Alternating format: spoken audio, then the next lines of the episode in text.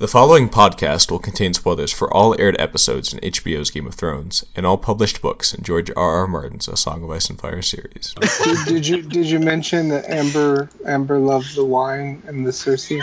but I know what he's referencing.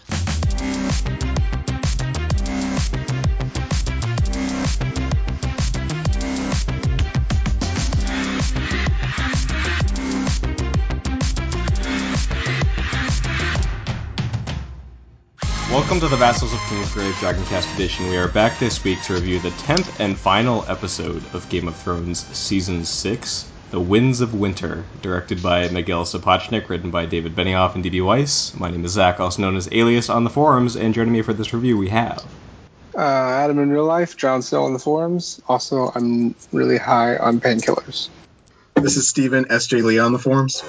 This is Paul, and I go by as Pod's Plight on the forums.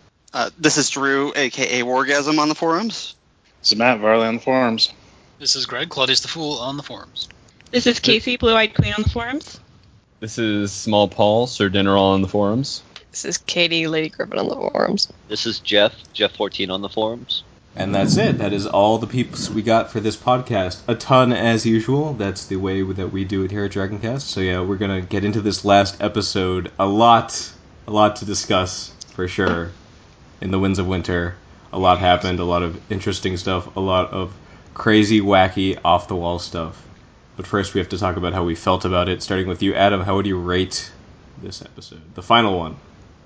How many Vikings? Um, it would be like five crushed Vicodins in some sort of alcoholic beverage, and oh, okay. out of just, out of five point five.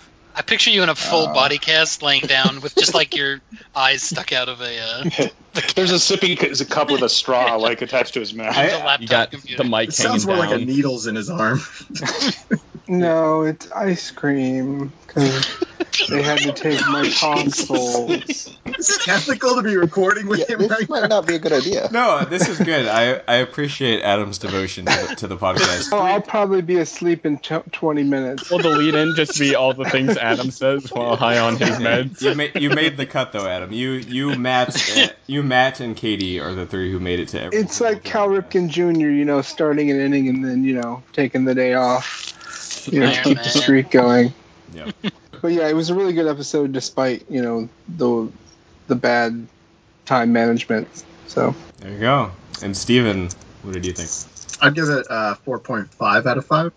I really enjoyed this episode. I thought it was fantastic. Any of the little nitpicks gets swept aside by the really excellent content that was in the episode. I, I know there have been complaints about the the length, but I think that's just a simple matter of because they did number nine the way they did, anything pushed into that episode would have been forgotten and left aside. So I think they did a good job of concluding everything kind of all at once. Mm-hmm. That's reasonable. And Paul, I give it a five. Minor quibbles with how things played in the North, but so beautifully directed and scored. It was uh, very well done. One of the best episodes they've ever done. There you have it. And Drew, your first Dragon Cast. What is your first time rating? Yeah. Uh, that will round me out to 2.5 because I still haven't changed my. I, I have this little thing called standards in writing and expectations, and I just I don't know. I every time that I cute. I got to a point. I know child. that was my problem. If I if if I didn't burden myself with that, I I visually and everything, it was beautiful. Like there there were parts in this that were great where I was I was behind it, but I, I don't know. There, there's so many of it much of it fell down for me that I, I just I, I couldn't give it more than halfway up the rating. I basically gave it points for every point that you know for everything that it did right, and then I took away for everything, and it had Dorne in it, so it was kind of doomed. Yeah, yeah. I, I, mean, I've read plenty of, of good arguments about why this episode kind of dropped the ball in a lot of ways, and I'll be curious to see what you what you make of that and what you think was were the reasons why it didn't succeed in those areas. But yeah, Matt, what what did you think? Guys, five out of five. I mean, just uh, I mean, it, it, right out of the gate, we got the direwolf back in the Winterfell set in the title sequence. Like, yes, like the uh, the whole time. Uh, like I was saying earlier, like the first time I was like fist pumping during the viewing, and then like the second viewing, I was like, oh my god, this is really really fucking sad. And then I paid more attention to the score on the second viewing, and the score is just like haunting. So yeah, it's great. We'll get into it more, but I loved it. Sadly, there was uh, the dire wolf is there, but then there's no actual dire wolf in the episode. Yeah, I completely No, forgot you can't about have Ghost. Ghost is supposed to be be there, right? Ghost is at Castle Black going, when am I getting fucking fed? Like these guys have been all. I'm sure Dolores is feeding me. Don't worry. Yeah, D- Dolores. Dolores. Oh, right. right? yeah, Dolores, Greg. Dolores. yeah, I loved it. I'll give it a five. Also, for any little nitpicks I had, there were a couple, but just the, like Matt said, the fist pumping, and like I was so into the episode, and not just because it was uncharted territory, but it actually like getting the King of the North stuff at the end. I didn't see that coming at all. That's not where I think it's going in the books, and just to get it was, I mean, I really loved it, and. Manderley gets all the lemon cakes. I mean, even if it was a shit episode, we still had Wyman Manderley, and uh, it was amazing. And. Frey Pie. And you get the Frey pie. I get all this like Oh, yeah. they gave a lot of um like Fan uh, fan fan you know, they gave the fans a lot of stuff that probably isn't going to happen in the show in the books, but I, I loved it. And, Yeah, uh, because yeah, aside Manderley and Frey Pies already happened in the books. But from- no, but just like Arya cutting well the Frey's neck. I mean that's like our dream, but who knows. and Yeah. Dorne was not as terrible as it could have been, so that's a, that's that, a, that's a fact. Yeah, because Olenna, Olenna made Yeah. him shut up. yes, Right. she did what we wanted them to do. even even beyond the the fan call out moments, there were a lot of meta moments like that too, where it felt like the characters were were doing stuff that the the audience wanted. Uh, Casey, what did you think? Um, I gave it like a 4.8. I really love this episode, especially the music and uh, like what everybody else was saying, a lot of fan service stuff and a lot of reveals. Um, but um, it's just the Sansa stuff that bothers me, as everybody knows. so we'll get into it later. But yeah. Uh, small, small Paul, what did you think? I gave it a 4.8 out of 5. Uh, once because everyone knows that I'll never give D&D a 5 out of 5. But I really love this episode. Uh, wildfire explosions, I could fall asleep to those. Uh, that's weird. Yeah, it's, uh, Yeah, it is. I'm the Mad King, basically. Uh, Wildfire's so hot right now. it's so hot. but um, essentially, what I really liked was uh, just seeing the Northern Lords and Lyanna Mormont being the little badass as per usual. Uh, yeah, it was all in all just a really great episode. very cool. Katie, what did you think? Um, I'll give it a five. It's the first episode in many a season that I've actually stayed up to rewatch again after Mm. what is it, uh, Veep came on. Uh, yeah, it's it was just it was a fun episode. It was a good episode and compelling, and I thought the first twenty five minutes, even though I had some reservations, were absolutely masterful and suspenseful and emotional. Even though we lost beautiful Natalie Dormer, that I almost wanted to take a point off from that. Um, Yeah. We also Uh, lost the High Septon, so that evens it and out. Loras, that was. Yeah, I almost wanted to take a point off for the gratuitous carving up of Loras's forehead. I didn't enjoy that. Um, other than that, yeah, I actually don't have that many nitpicks and complaints. I guess my biggest nitpick is I feel like this episode, despite how awesome it is, kind of cements for me the feeling that the actors just aren't having fun anymore.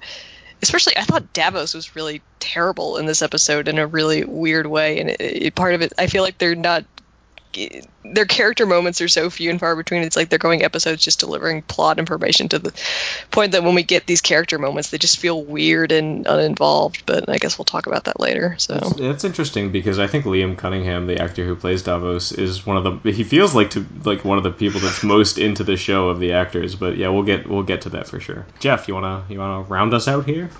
Sure. Um, I think I have to give it a five because um, whenever Geralt makes an appearance, it's awesome. And then Yeah. the other Wait a minute, who made I the get appearance? it. makes an appearance. Geralt. It's a Witcher reference. The Witcher's name is the White Wolf. So It's John, Ah, not Ghost. what the fuck is The Witcher? Nerds. Video game and uh, books. join the podcast. We're talking Witcher about real Page fake Learn. stuff here, not fake fake Yeah, stuff. come on. this is important stuff. And then also, um, Tower of Joy cancels out any uh, Sansa's apology, so um, we're all good there. Okay. Says the man. Casey, Casey does not agree. We'll like get. Stannis, the good does not erase the bad. right. All right. Well, yeah. For me, I, I'll give it. I'll give it five as well. I really enjoyed it. I thought that there was a lot of just crazy off the wall scenes that I just got really into, and that first initial sequence that, that people have discussed was obviously masterful. Like Katie said, I think the cinematography, the music, music obviously fantastic. Though I, I did have reservations about it, but I've since come around, and it was just really awesome. So even like the little things were so good, and it makes you wonder why why is the directing so good in these last two and it's it doesn't stand up in the other ones and why they don't maybe get this guy doing more or something else i don't know but yeah it's such a it's a different level and i Well, I- appreciate it Who wrote this episode? D and D. D&D. yeah you can Surprise. Yeah gotta give it to him. You gotta give it to him. But yeah there we go. So that is a round out as you said adam it was a 4.57 out of 74 votes on the forums. A lot of four 4.5s and 5s so yeah a lot of people loved this one. But yeah let's go ahead and jump right into it starting with with this big this big scene here that went on for like a half an hour this this sequence in king's landing which i will now summarize. It's to be a bit long and we'll get to talking about it so, the people of King's Landing gather in the Great Sept of Baelor for the trials of Loras Tyrell and Cersei Lannister. Loras is brought forward to be judged. He confesses all of his sins, including profligacy, which I just learned is a word, and begs to atone by giving up his name and title of heir to House Tyrell. He promises to serve the faith as one of its warriors, and the faith militant step forward to carve their symbol into his forehead. Tommen tries to go to the trial, but is stopped by Sir Gregor. Cersei's absence is noted, and Lancel and his men are sent to retrieve her, but he is distracted by a boy and goes chasing after him. Meanwhile, Grand Maester Pycelle is lured into Qyburn's chamber and stabbed to death by a bunch of children. Lancel follows the boy underground and discovers a massive cache of wildfire beneath the sept, but is stabbed before he can do anything about it. Margaery is suspicious of Cersei and Tommen's absence and calls for everyone to leave, but her exit is barred by the Faith Militant. Lancel crawls toward a candle as it slowly burns down, but it ignites the wildfire before he can reach it in time. He, the Sept, and all the people inside go up in a fiery explosion as Cersei watches from the Red Keep with a smile on her face. She then goes to a bound and captured Septa Unella and confesses all of her sins and the joy that each and every one of them gives her. She leaves the Sept uh, with Sir Gregor to do what he will. Tommen looks out at the city and beholds all the death and suffering. He sets his crown down and steps out the window. Later, Cersei tells Qyburn, sorry, I'm laughing because you fuckers change my summaries nonstop. I Yeah. strike again. All finger strikes again. Later, Cersei tells Qyburn that the young king's body will be burned and the ashes buried in the ruins of the Sept. So yeah, this super long sequence, certainly a lot to say about it. Who wants to, to go first? Piano music. Piano music, yes. It was weird. I don't they've ever used piano accompaniment for the score before. It's weirdly anachronistic. At first, I was kind of put off by that, and I thought it was strange. And I mentioned this last night, but Casey, I think you made a good point, and I've read this elsewhere that it almost feels like that was intentional. That the music didn't seem to quite fit, and something felt off because there was obviously, in the context of the scene, a lot that felt off and didn't feel quite right, and there was just a sense of unease that I thought the the music that didn't quite fit supported, which which made it even better. I think. Yeah, I mean, they, they kind of. It seems like Game of Thrones tries to incorporate their theme song in various moments, and I feel like here they just wanted to make something that you that what you were saying that I said last night that. Um, um, that it was just uncomfortable. Well, in fact, they do include the Game of Thrones theme song in this song. It's just a weirdly discordant version. When Yeah, you Lancel- can hear it. Yeah. Yeah. yeah. yeah, uh, I, I think it's because the piano really hasn't been, as you know, I don't know how closely they follow this, but it seems to be strings and like woodwinds and drums. So like even any variation of the music going through, uh, like the show has been like kind of almost traditional like medieval music. Whereas like the piano wasn't part of that, and just that kind of sound is something completely foreign and uncanny, and kind of you know adds to the scene. It reminded me a bit of another HBO show, uh, The Leftovers, where there's a, a lot of scenes in that series where the music is like thumping, dominating the scenes, and it gives the sense that things, the plot, uh, events are moving faster than the characters realize, which is the same feeling I got in these scenes. That tension is building that no one is aware of, and even as viewers, we're not entirely aware of. And then it reaches the crescendo with the explosion and I thought it was fantastic. So with this sequence, did anyone else like? I don't think I really noticed that on my first viewing, but the second, like how super fucking creepy those kids were. Yeah, kids are inherently Yeah. creepy, and when you give them knives, it's even worse. Good point, Greg. When they're all hopped up on the sugar plums and Yeah, not- Yeah, you know it's all for yeah. candy. I thought Lancel could have been a fucking hero. He could have blown those candles out. He was right there. Yeah, Start we- I thought that was gonna happen shivved by too. a six-year-old. Yeah, it was fairly contrived about just to get him down there and to be crawling towards it in that trying to build dramatic tension. But I'm not going to really hold that against the show because it worked out so well in the end Yeah, to make it a cool moment. But there's really no reason he should be down there. Or they should bring him down there. Or he should be have the chance to go towards the candles. They should have just left that alone. But if they were trying to be super effective, but it was a cool part of the TV show. I like how Cersei's plan rested on the fact that a candle was going to burn down. It was very Bond villain. Science. Well, I mean, I, I don't think it did though because, you know, like let's say he doesn't come out, like they could have just set that off if they had to. Like I think they just wanted to lure him out so that ev- they would get everyone, you know, so that he wouldn't be halfway down the street. What do you think that initial little bird said to Pycelle to get him to follow her? Because he was just going to presumably go to the sept or something, and then she whispers something to him, and he's like, "Oh, okay, Well, I'll he, follow." he was looking for Tom, and he's like, "Where's Tom?" And like, so I Right, think she he- clearly was like, "Hey, uh, the king needs you in this secret place." I was told the king would be in the dungeon. I will say, I just want to comment on like this whole scene. While it was great, I like the mass death. I get why they had to do it. Like all season, I've been wondering like, what the hell is Margaery's plan? How are they gonna? What are they gonna do with Loras? And it just like because all they did was give in to the High Septon, give in, give in, give in over and over again. And I think that they knew it wasn't gonna matter, so they didn't bother writing anything to make sense for that. You didn't Yes, you make could you didn't follow that though. I I thought it was clear that like she was going along so far as she could get her brother back, and then Right, but like that that like it seems like she would have had a better chance supporting like when Mace attacked.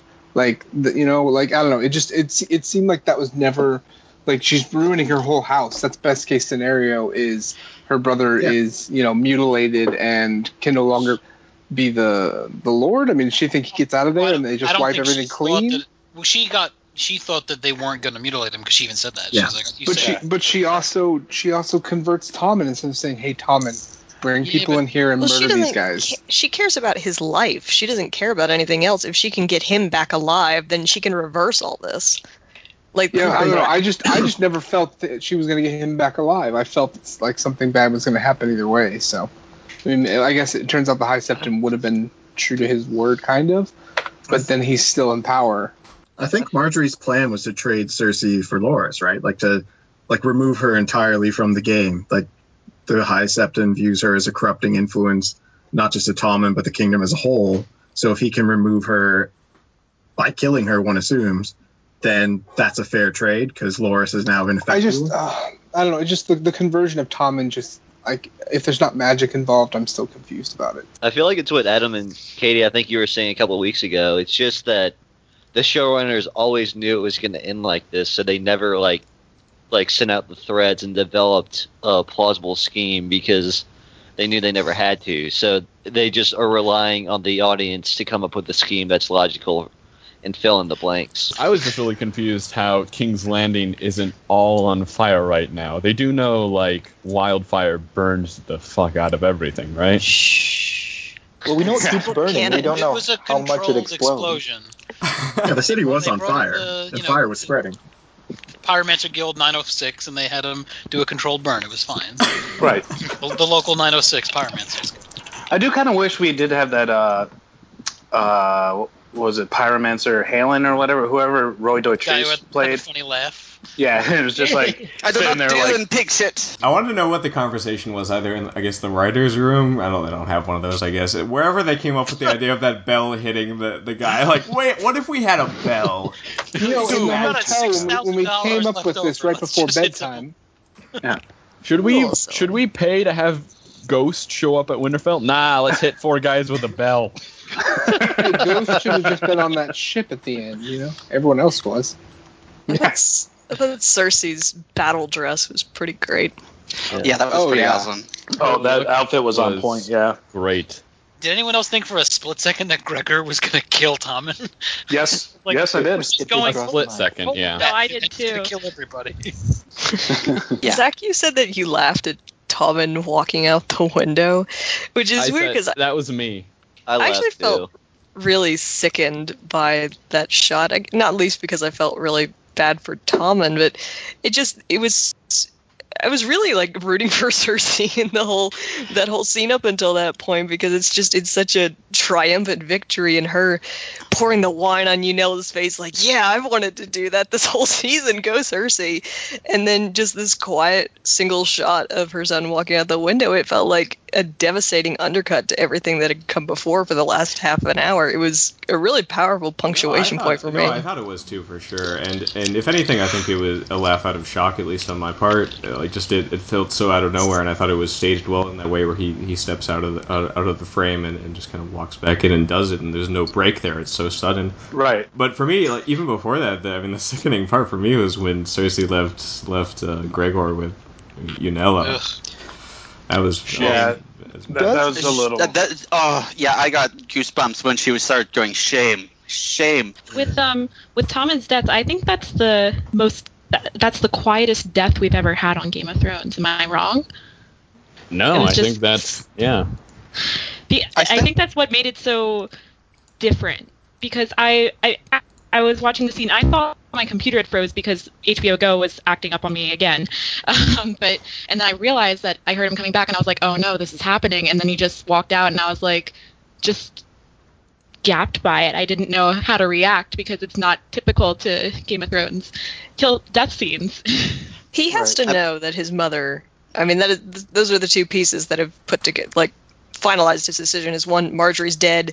Two, his mother did it. Yeah, he You know. must know. yeah, he has to I know. Mm-hmm. I and really it's like. been built up where he's had like um, some tension with his mom as well. So I feel Yeah. like he he knows it's her. To be fair, she kind he basically killed his mother last episode though. So I think he was Right. naive on that point. I I thought he was trusting in his fledgling friendship with the High Sparrow that that he was going to punish Cersei, but not in a in a brutal Yeah, I agree with that. I think that's why he was being late to the trial, though, is that he was having like a, a panic from you know knowing that this could be the end of his mom. I don't think I don't think Tommen is is that kind of person where if he knew that his mother was going to be killed, that he would have gone through with it. I think he would have been coaxed into you know she needs to face her sins and Mm-hmm. g- face her punishment. For for him, it would be like oh, He would maybe have she'll- objected, but it would have been too late. I think he's Okay. a good kid.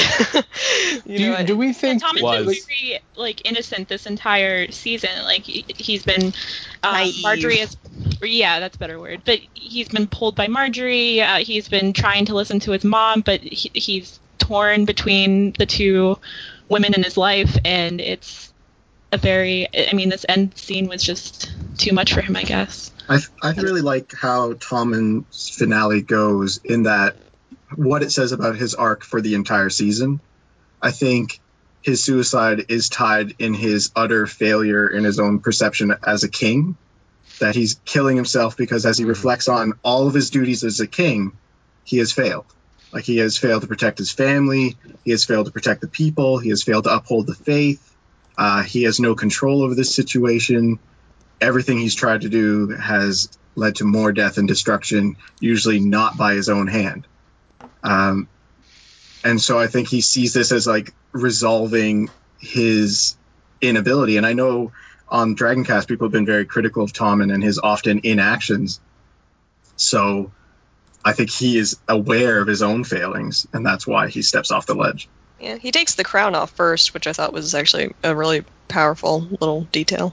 Right, like he's abandoning the kingship. Like he is not fit to rule. who's the worst king, Joffrey Well, or Tommen? Joffrey didn't really do anything. shot. Like J- Joffrey, he tortured people and stuff, but as far as the ruling, there, he Uh, only he made a few. his- He made a few decisions, like killing Ned and stuff. But for the most part, you Letting had his city Tyrion starve and and- Tywin. He I think you can king. easily say Joffrey was the worst king because all of his motivations came from bad places with bad. I mean, Like he I, I wanted think he horrible was. things to happen, while Tommen only wanted good outcomes, but was, you know, as we've discussed, like naive and misled by his advisors. Joffrey had better advisors. He had Tyrion and Tywin to kind of rein in his impulses. Tommen had Well, pretty much no one. Yeah, that's what I'm saying. I think he would have been a much worse king, and I think he probably still is. But he didn't really have a lot of time to, to do much kinging.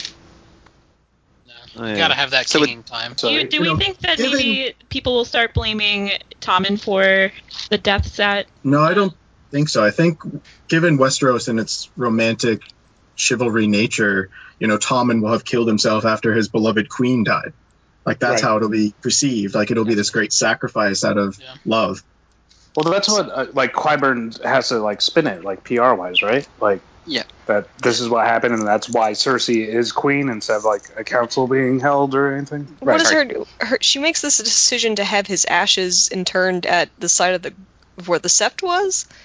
Is that what she says in that scene? Yes. Yeah, yeah, Yeah. that's where Job's ashes. Yeah. are. So what do people think about this reaction that that Cersei had to his death? So I thought it was like, and I'm probably completely wrong. I thought she like washed his hand, her hands of him, and like essentially disowned him. But I'm probably wrong.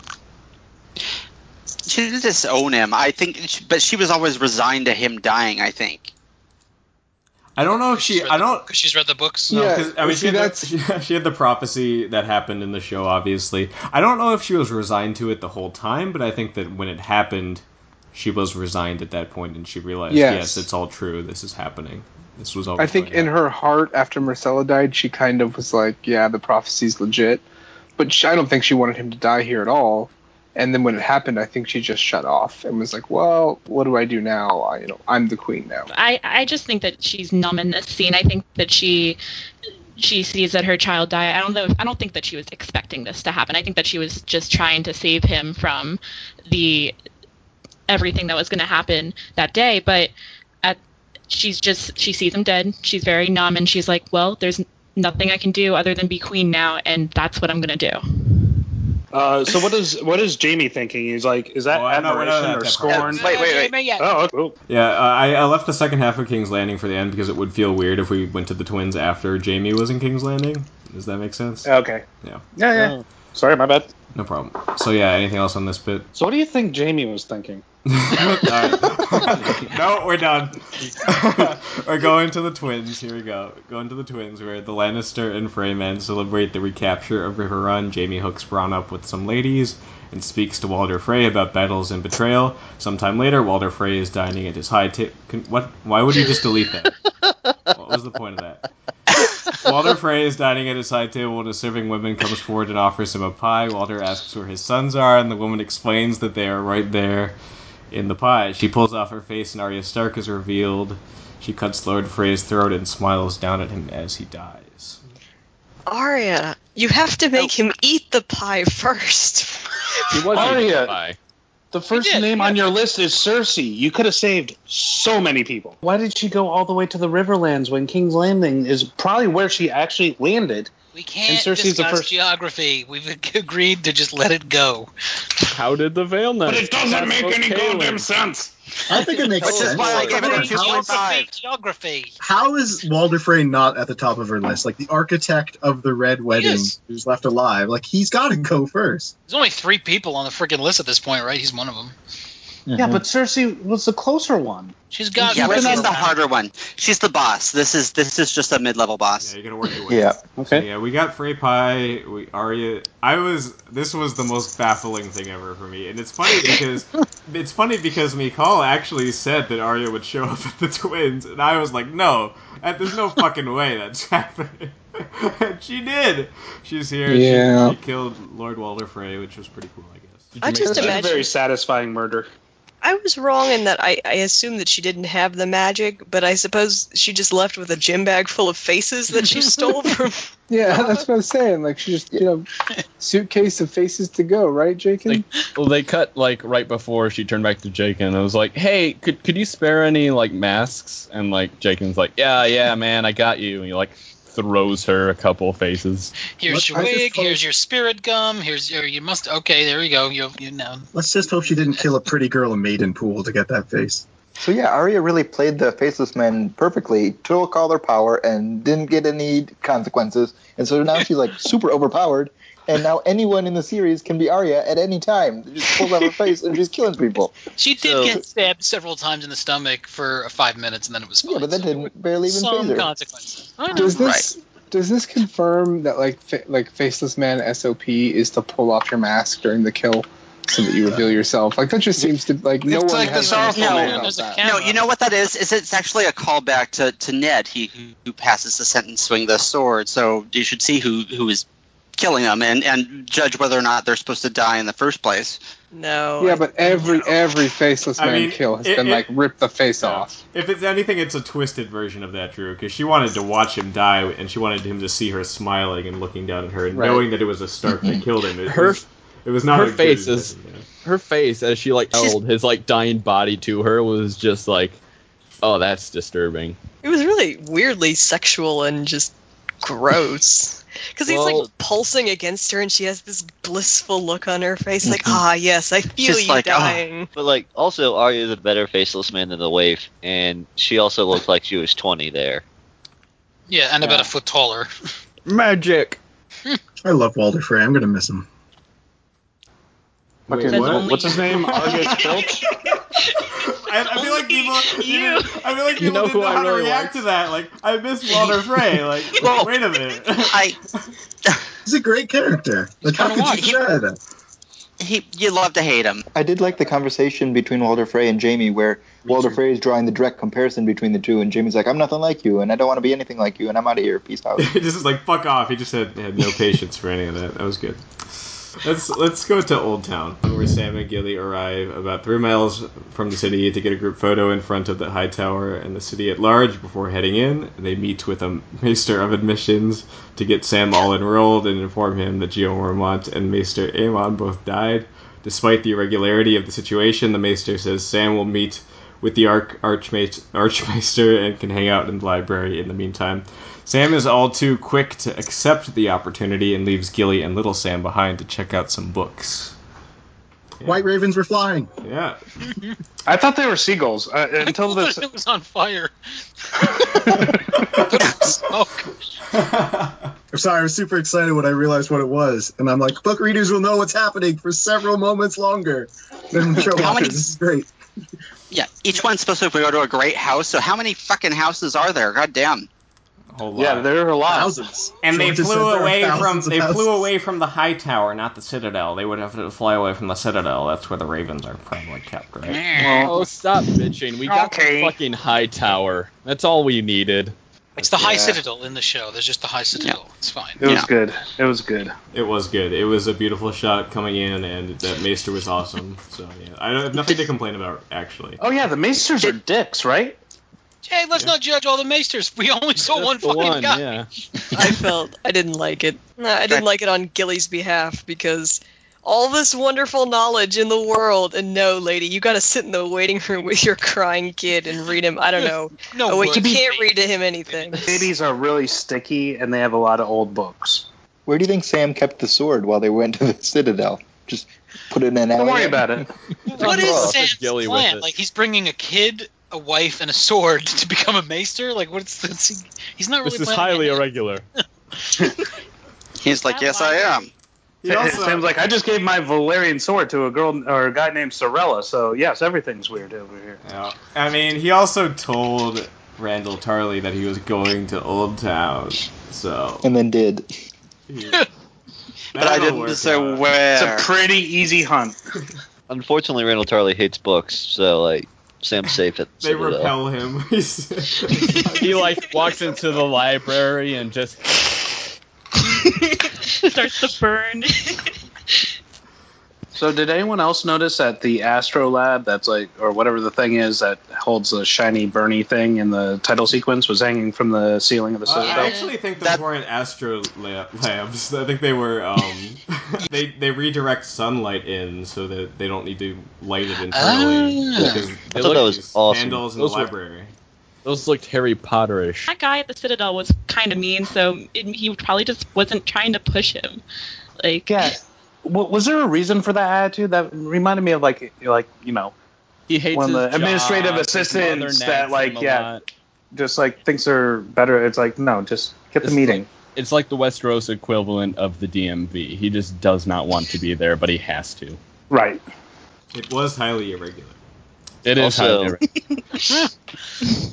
I feel bad for Gilly because the baby's been the same age for four years. No, I think the baby grew. Didn't Someone it look brought up- growing up. Someone else. It hit a growth spurt. Someone brought up like crying baby. That kid was calm as shit. I didn't hear Yeah. a peep out of that kid. I think it was a new uh, actor. Can you call them actors? um, Yeah, that looked like a two previous three-year-old. actor that played the baby Just out of drama school. on Baby IMDb. It must be a super bummer for all the maesters when they get assigned somewhere and they have to leave the Citadel. Because that place is awesome, and every castle in the realm kind of sucks in comparison.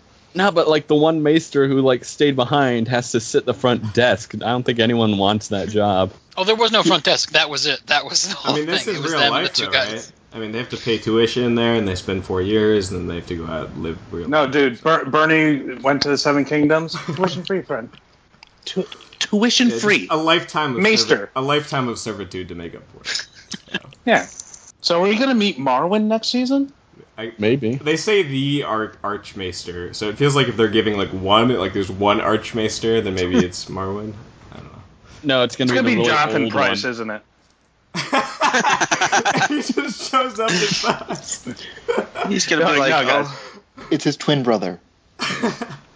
Oh, you know my brother? Yeah. He, he was always a troublemaker. It's He me, Low Sparrow. Found the faith in his old age. Uh, All right, let's go to Dorne. No. Go to Dorne, where Olenna meets. you go to oh, Dorne. come on. Everyone's going to Dorne. Where Olenna, Dorne. I will help you share this burden.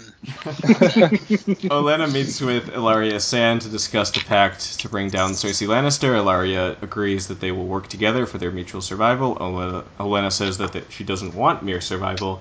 Ellaria explains that she misspoke and promises vengeance and justice. Fire and blood, Varys adds, stepping out from the shadows.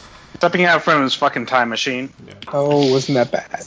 Actually, this was Yeah, the best yeah, Dorne scene ever. It gets bad when you realize Varys goes back to Meereen before he gets back on a boat. That's when it gets bad. Right. Well, no, I mean, once you put some thought into it, I don't think it does. But I know. I could've been think that, like, yeah, we got what two Dorne scenes, like three, I guess, because of the murder on the boat. But they, I don't know. I think they listened last year. They, I've acknowledged they really screwed this up and just kind of, you know, Olenna makes everything better, and she kind of clowns them, and it was over quickly. So Dude, Like, shut up. Let the older women speak. what? It also looked like Obara it just inherited her dad's wardrobe. Like I like how she called her Barbara. spear. She called her Barbaro. She called her Barbaro. oh my gosh. I mean, there's a whole lot, not a whole lot to say in this scene. Obviously, uh, it's kind of cool that we get a weird, twisted version of Doran's speech. They're joining the Lannisters, that, or not the Lannisters, the Targaryens. So that's interesting plot-wise, I suppose. Well, the Martells or the Tyrells and Martells uh, supported uh, the Targaryens, right? So True. it's not too Yeah. out of the way. But oh, like, I don't think it is at all.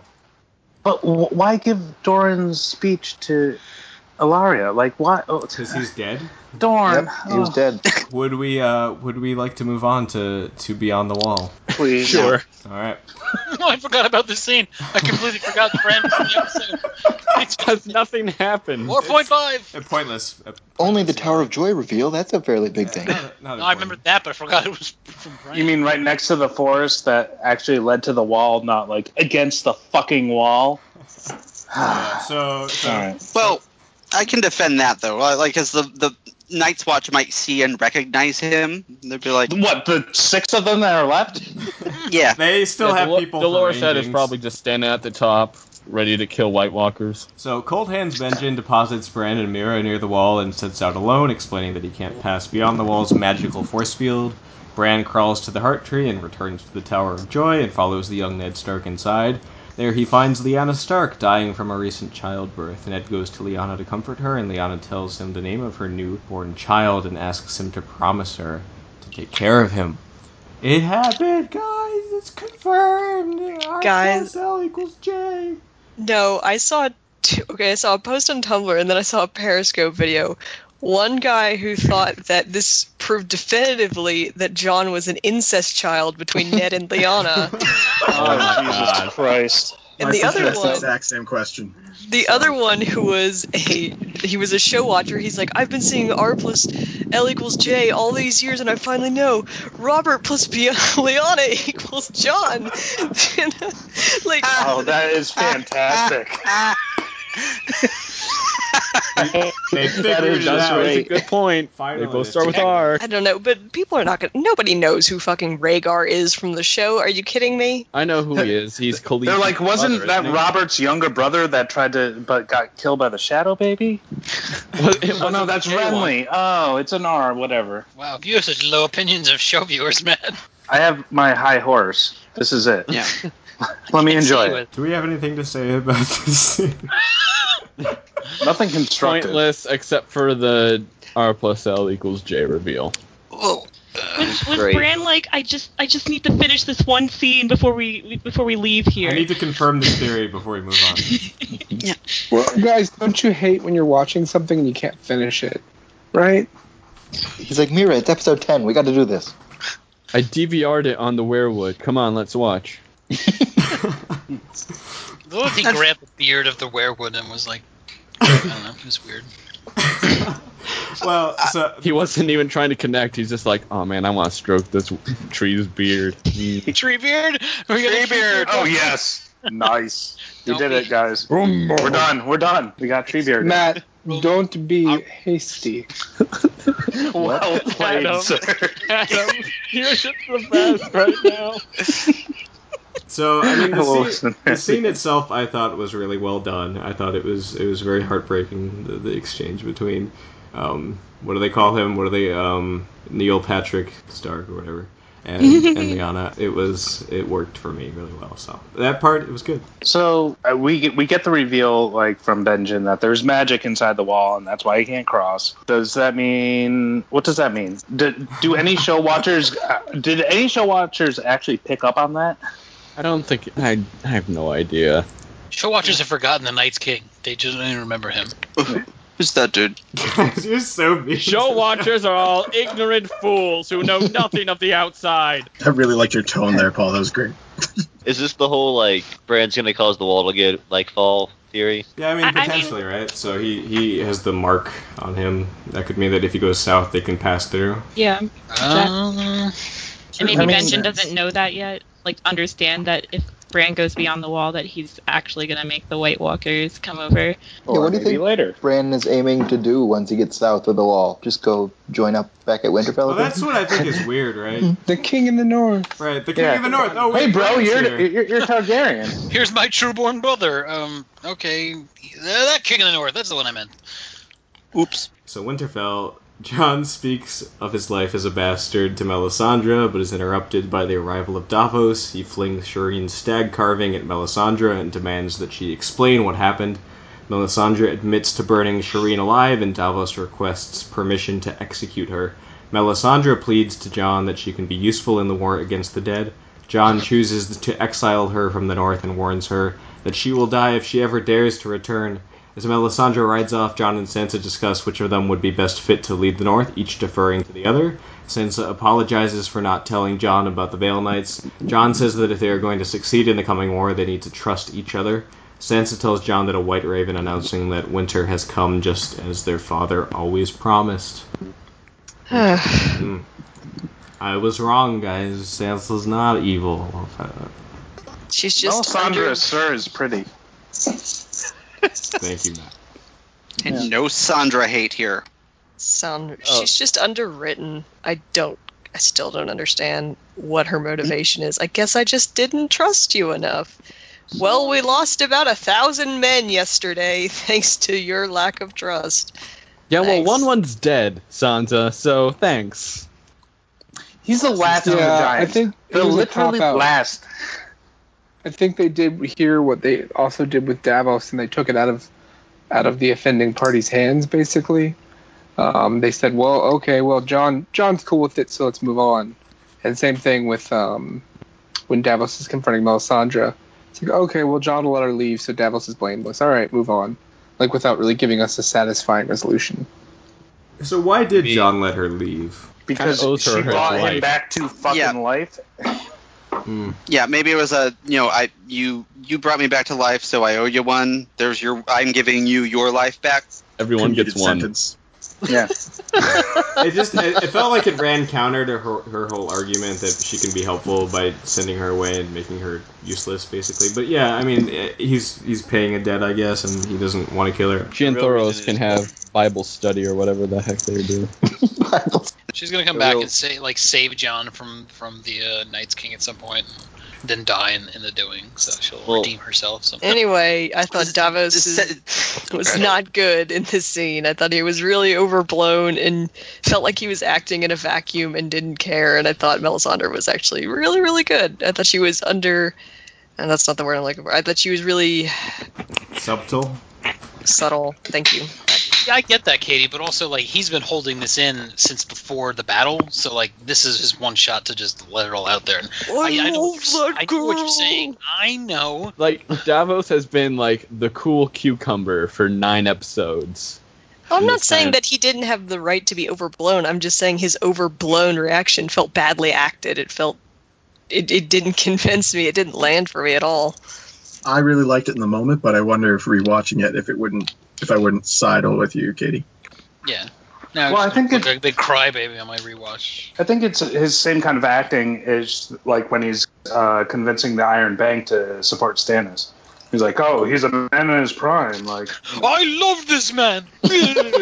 yeah, I thought the scene itself was fine. I didn't pick up on the the stilted acting that you pointed out, Katie, but yeah, maybe I'll see it on a rewatch. The part that bugged me is the same thing we've been talking about this whole time: is that why now? Why was this the moment to to have this confrontation? Why didn't he go to her earlier and ask to know what happened and where's Shireen and how did she die? Because Brienne cockblocked it. But why didn't he go back and do it five minutes later? It's just it's bizarre that it had to be it had to come here for maximum drama to have Jon in the Yeah. conversation. Like what I would say, Zach, is going back to what I said at the beginning is that like every single story is being tied up. So No, we I- had like Davos. This has been hanging over his character all season, and it's kind of weird that it hasn't come up before now. But like I, I think they were saving a lot of these moments for episode ten, and like yeah, it kind of feels strange. But then if you had it come up before, does that mean Melisandre and Davos aren't at the battle, or, and what other ripple effects do you have? Yeah, but I think? I think there, there's a certain amount of, of responsibility to build up to things like this and to make sure that they make sense and they're earned. It just it feels like in this case that they just there was no reason why there was no good reason why Davos didn't bring it up before now.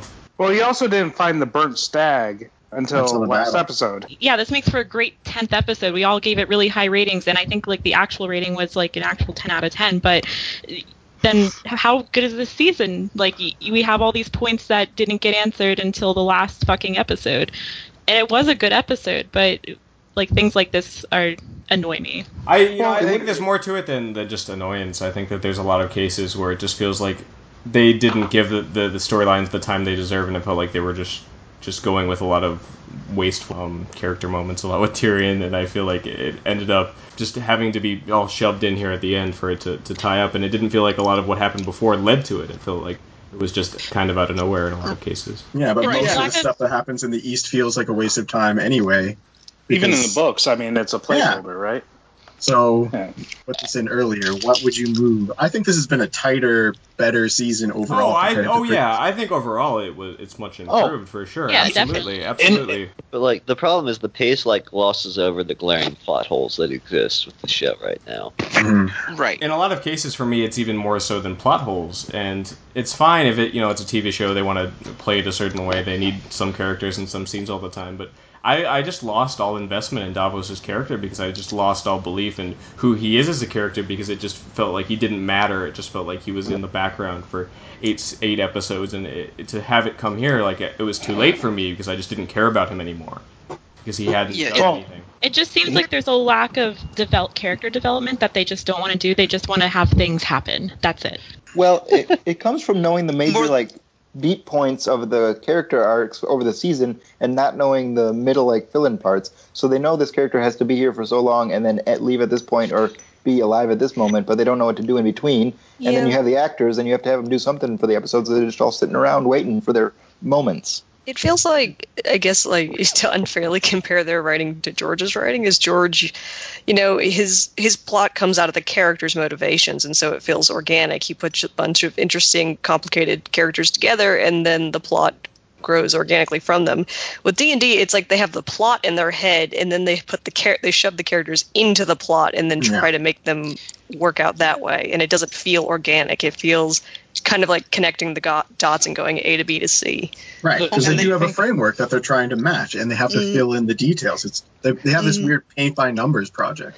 You could have had half, half of the crescendos that they had in this episode across the season, and it would have been a much better season. And yeah, okay, you wouldn't have had this big giant finale thing, but it doesn't have to be that way. You can you can build drama and suspense for the next season. I mean, do you think that uh, like it's a product of their writing or a product of George told us that R plus L equals J?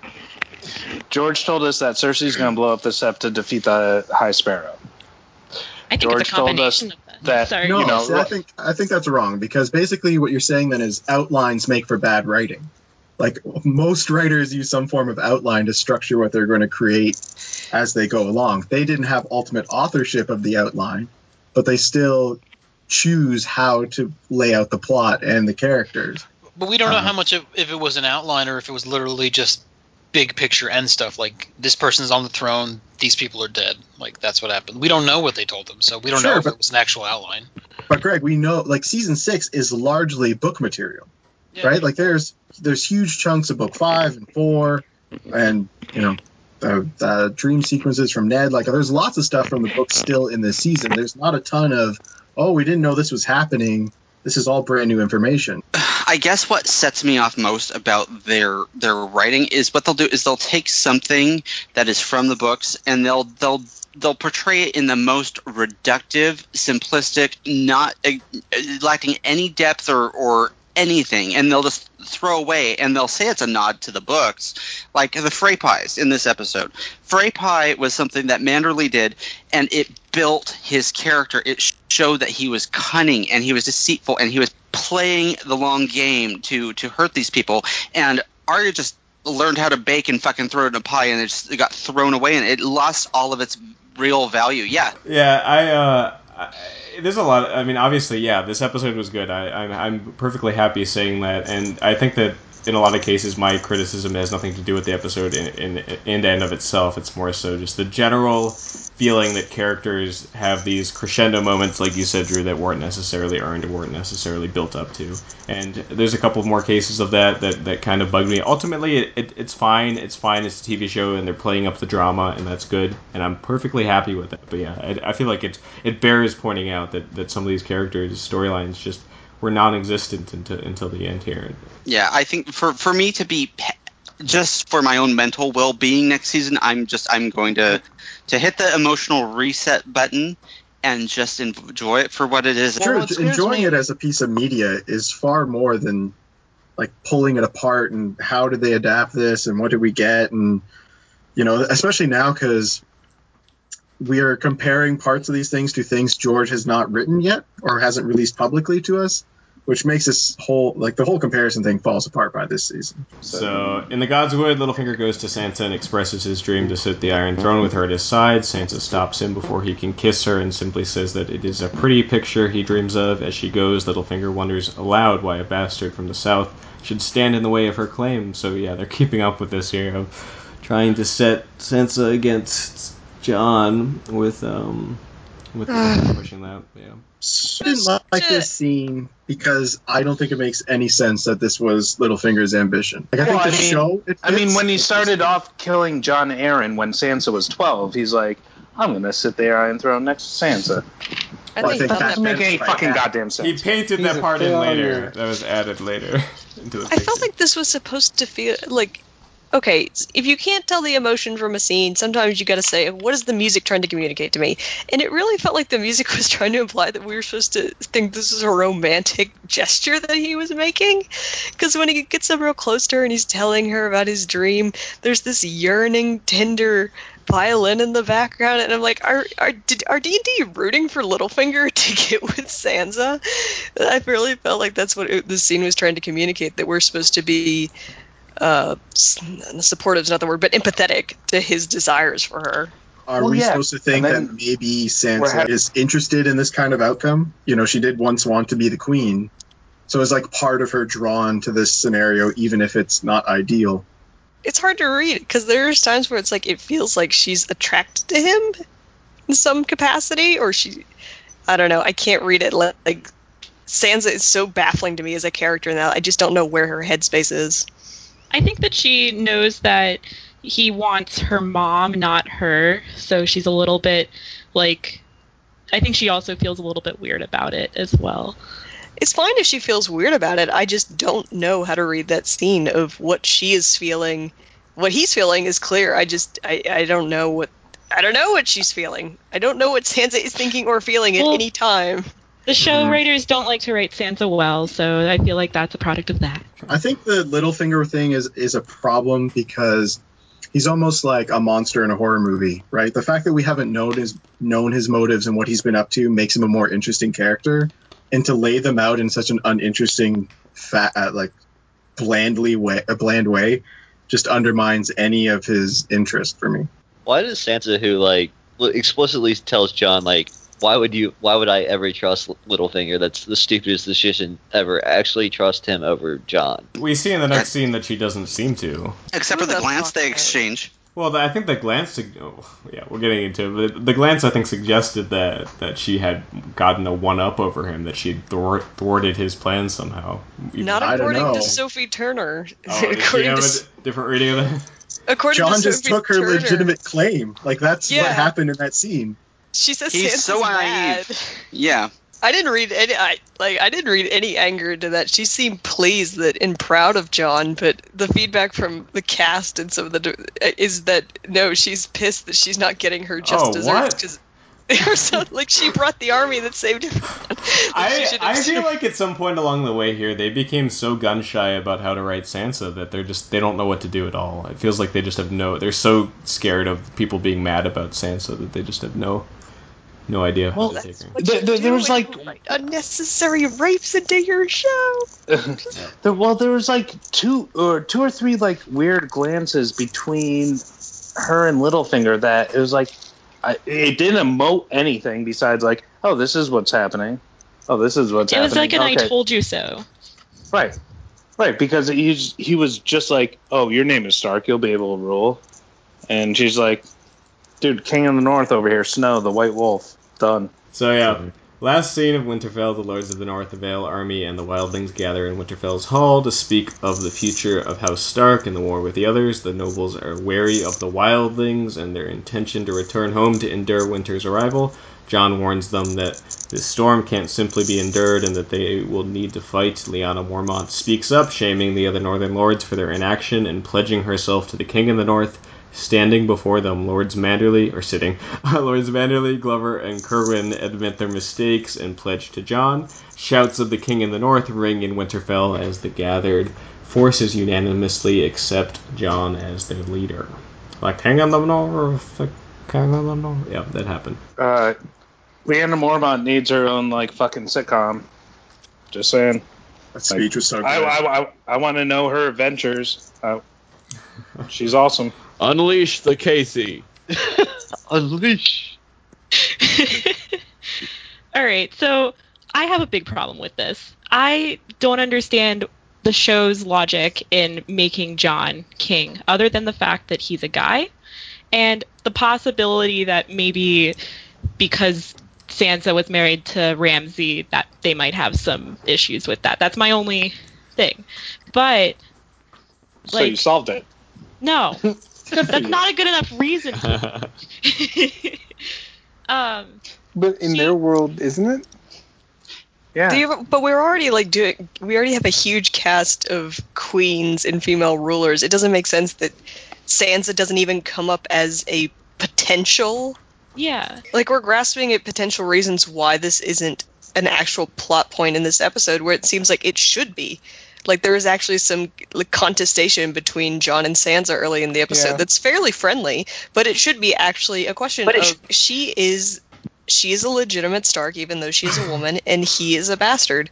There should be some contestation between who is going to be a figurehead, at least. Of, I mean, it should be at least discussed. They're the only major house Yes. remaining that doesn't have a woman leading them. It seems at this point. Everybody else went the lady route. Wonder if it's the fact that she's been married off to enemy houses that is causing more of a problem for Sansa than the fact that she's a woman. But, But that's the again, whole like, problem. You're, you're inventing that reason. Like none of this is brought up in the show at all. this should have been brought up. If there's a problem with Sansa being queen, it should be discussed. It's but it's not. It just seems like oh, because Jon's a Stark and he looks like a Stark, we gotta get behind Jon Stark and or you know Jon Snow, whatever they want to call him. I I feel like D and D are like they just love Jon so much. And don't get me wrong, I love Jon too, but they just are. I- I think what the real issue here is that they set up in the conversation between Jon and Sansa that they basically were both pushing for each other and everything was kind of amicable. And that probably should have come up in the hall there, but the the other lords just sort of took it and they just kind of let it go. they could have been like Sansa, Queen of the North, and then somebody could have been like, no, Jon, King of the North. It she should be the first choice. She should be the thir- first thought, and she's the one who won the fucking battle. Like, Yeah, but No, that would feel. no, it would, I think it would well- feel more. No, she was. She was the one who won the battle, and that's the part that bugs me most. Is mo- most is that Jon blundered his way through this whole thing, and it's clear, even from an outsider's point of view, it is clear that Sansa won them the battle. Jon Yeah, did not. because Yeah. she fucked Jon over. but it's But nobody that's how it knows that. Yeah, nobody knows that. And the fact is, uh, this is, comes down to the writing, and the thing that I found really frustrating earlier in the last episode with Sansa in the tent with Jon, when she's like, "Why didn't you ask my opinion?" I was like, I don't understand why they had to write Sansa one as a nag, but also again as a doormat. Why can't she like raise the question and saying, "Why can't I be the queen?"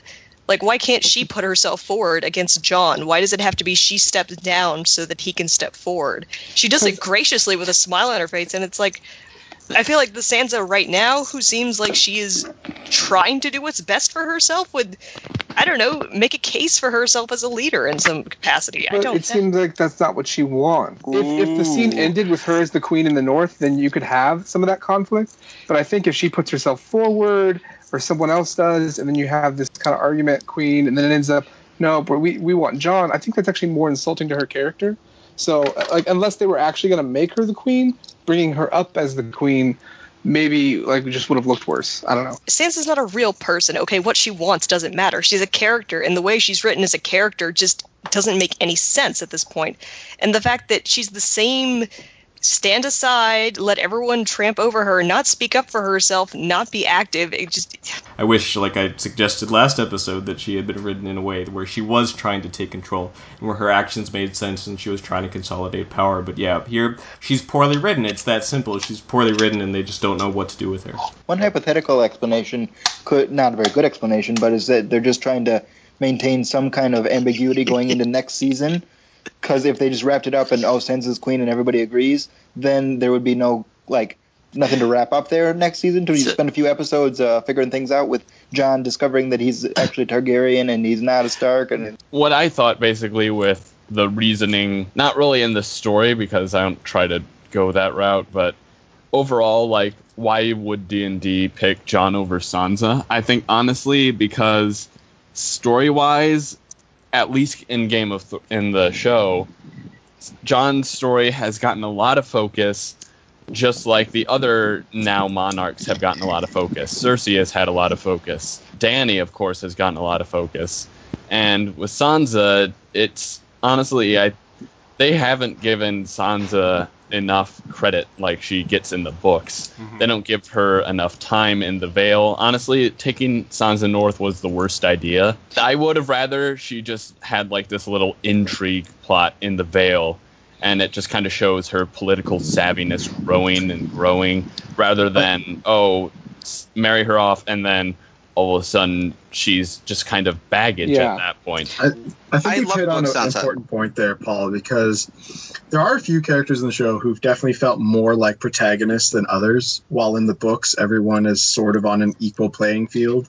You know, you can say based on how many chapters they get, someone might be more important than others, but you know, Sansa and Arya and Jon and Daenerys are fairly level through most of the books, I would say. But in the show, you know, Jon is clearly the hero of like the northern branch of the story. So when Sansa shows up into his story, she becomes a supporting character, not her own character anymore, it feels like to me. Yeah. And that's true of a lot of the show where, you know, Brienne had her own story arc, and now she's been subsumed into Sansa and Jon's story, right? Like she doesn't exist as her own character because where the fuck is she? Moat Cailin, maybe. Still never She's consistent. on the rowing team with. Finally, it's another yeah, Finding Gendry. Yeah. Two points that I would have is one, I, I agree with uh, Paul in the idea that Sansa should have stayed at the Vale and consolidated power, and then after like you see her power and intrigue and understanding, bring the forces north and not have Littlefinger bring the north, and then to Katie and Casey's point, if Sansa would have been built a stronger storyline, five or six episodes, and moving towards a goal and more overt, it would have made an understanding that she does she more deserves power. And like, I know this is probably not a fair question, but does Jon even want the throne at this point, or like, does he even care? Well, the last leadership position he had ended He up He wants really to well fight for him. the the others. That's basically it.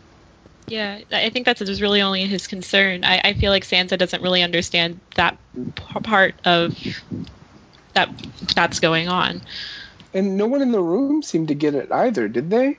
When he said like, "There's the you know the real enemy," and maybe explain what you meant. Well, I hate to say it, I don't think it. I don't think it has anything to do with the fact that she's a woman and he's a man. I don't think that's why they've put put Jon ahead. The writers have put Jon ahead because I think they, whether or not for the right reasons, they clearly don't seem to. They don't have an issue with putting putting women in power, obviously. But they they like like Steven said, like Paul, like Small Paul said, it's clear that that to some degree Sansa has been subsumed by Jon's character arc. He's a more for them he's a more important character in this in this situation, and he's been leveraged as the the main fighter against against the the others, the main leader of the Northern Coalition, what have you. He just for them, at least at this point, for them, he is the main person. I get that, Well- but it does it just doesn't go along with the storyline that they've given, like the background that they've given Oh, I, yeah, I agree. It's They've just made her reactive again and again, and that's what I'm tired of. Is that she's not like she has maybe one or two very active moments, and the rest of her is just reacting to other people's actions. And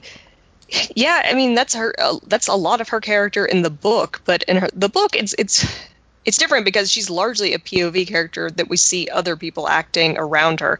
It's much harder to do that on a TV show where it's like you need a character visually to be doing something to be fairly interesting and Yeah, I mean, like you're you guys are saying that just because, like when we see Danny being like we we consider her like a strong female character here. She she's basically that way because the the show gives her dragons. They don't give her that much else to do but have a big speech every now and then and have her dragons spit fire. Like they don't like to develop cha- female characters. no, right, right. Danny's very I mean- one-dimensional. Well, I, I feel like Danny, and it's the same with Book Danny, like feels like they don't need to develop her because she's the rightful ruler of Westeros. She believes that, like the way George writes her, like makes us want to believe like, like we need her over in Westeros. Like all her work over in Meereen is bullshit, and we don't need it because she needs to come over to Westeros and rule. And she believes that everything, you know, there should be no slavery, there should be no, you know, injustice and everything, so long as she is the ruler. Yeah, and I think that I Yeah. think they've shown that somewhat of her development to in that in a in arena. It's the same kind of thing in the book, right, where she kind of reconciles the the conqueror side of, of Danny and the the peace the peaceful peacemaking side of Danny, and uh, it's not as well developed here, but that's what they're going for. I think the show struggles in general to develop any character. You know, like we look at Jaime, and he hasn't done much of anything character wise for a couple seasons. Hasn't changed much. We don't really get his motivations either. It's mostly like he loves Cersei and wants to get back to her, and that's it. Tyrion, like what is, what has his character been for the last two seasons? It's just drunk drunk Tyrion doling out witticisms. That's literally he's pretty one dimensional too. Like he do- hasn't done much of anything, and I have no notion of what his arc is. I think the show just struggles to give these characters any kind of arc at this point. With I think We you've haven't hit the talked nail about right Maureen. on the head there, Zach. yeah, yeah, we haven't Yeah, we talked about it. Yeah. Yeah, about the fact that he and Danny have had what two conversations in the entire show, but he's he believes in her. Yeah, this is another this is another case again where I feel like they're doing these crescendo moments that feel so out of nowhere and so unearned where they have this moment and no, Tyrion screwed everything up. Why is he your hand? He never did anything beneficial and you guys still don't know each other. You never had a moment where you could build this relationship, but yeah, it's You could have built it, but instead you pissed away Tyrion by having him trying to get Grey Worm and Missandei to tell jokes for a full season. What the hell? and, and drink. And drink. Just saying, I can see the YouTube comments now. Well, if you don't like the show, why are you watching it? You, we do like the show, you dumbasses. We're Why do just you guys critiquing rate it it so we so can make high? it better. Yeah, surprisingly, people do, and they're mean. We nitpick because we care.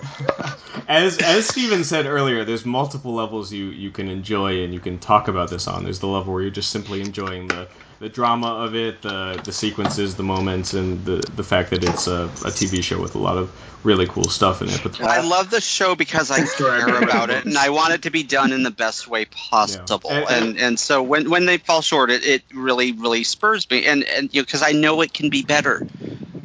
I want it to be good. It's fun to complain. Let's be real. it's no, really, I, think, it's I, really I hard. think we're to- analyzing the show, and when we analyze, it comes across as like biting criticism, right? Like, so Zach, to your point, you use the term one-dimensional, and I think some of the best characters on the show are actually really one-dimensional characters, and perhaps the best example of this is Arya, right? Like Arya is just a revenge story, plain and simple, and occasionally the drama comes from her feeling conflicted about it, but otherwise it's just I'm out for revenge.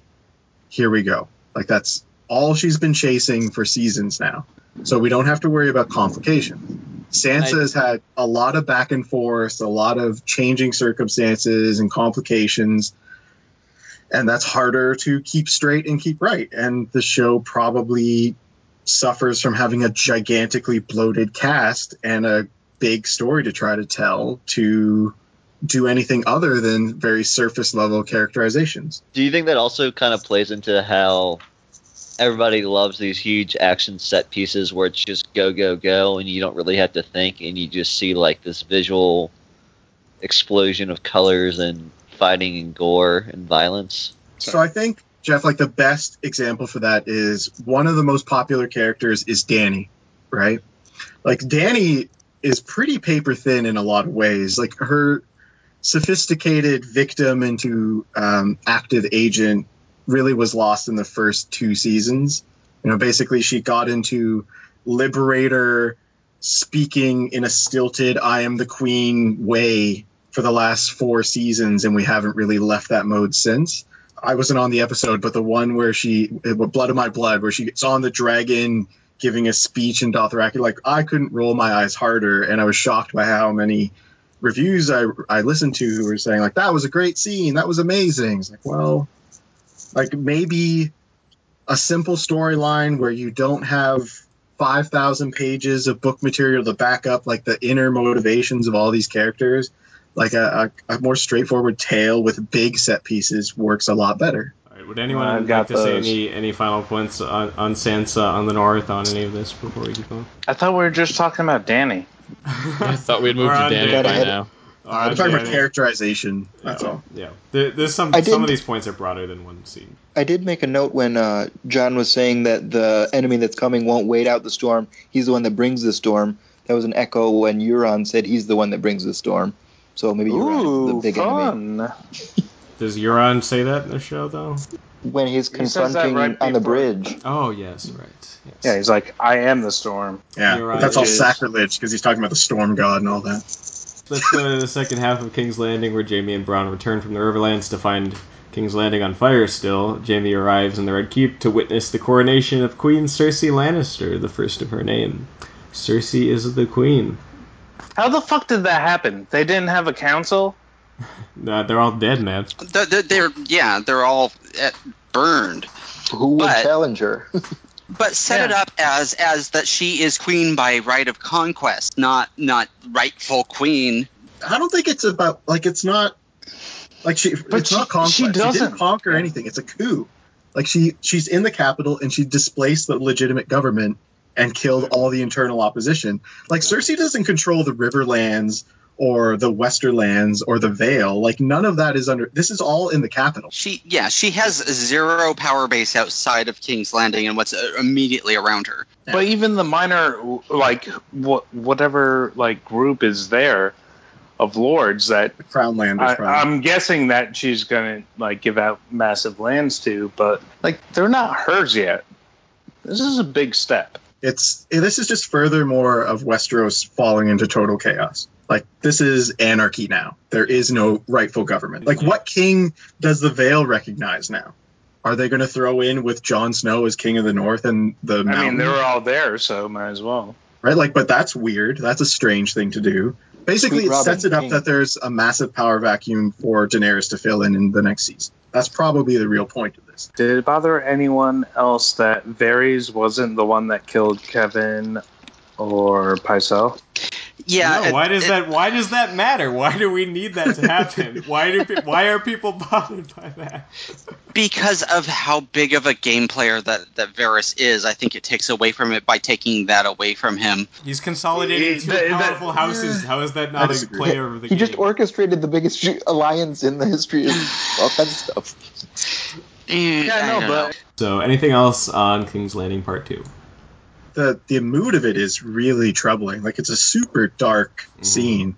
Like it feels like almost evil or at least tyrannical, despotic, right? Like this is Yeah. Cersei's going to be a horrible queen and not just like the inefficient way that we're used to. Like it feels like there will be blood in the streets. There was Yeah, any she's good mo- left in Cersei af- at this point. Like before that, it, it's gone now. Yeah.